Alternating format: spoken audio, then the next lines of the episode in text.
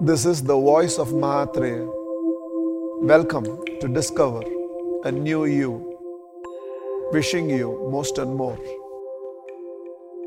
But I want all mothers sitting here to know this.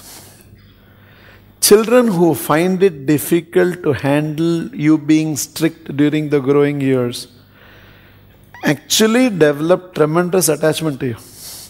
They don't show it in the growing years. All adults sitting here think about it. Uh, it. Based on whether your father was very strict with you or your mother was strict with you, whoever was more strict with you, your attachment to them is much higher than the one who always pampered you.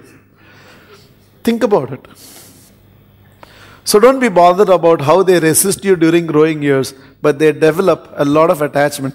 Children like somebody to tell them do's, don'ts, why you should do, why you should not, and they really like it. Dads will always appear favorite for children during their growing years because dads are part time dads. Okay. They come for little time and try to be as easy and impressive as possible, but eventually all your time and attention will pay back over a period of time.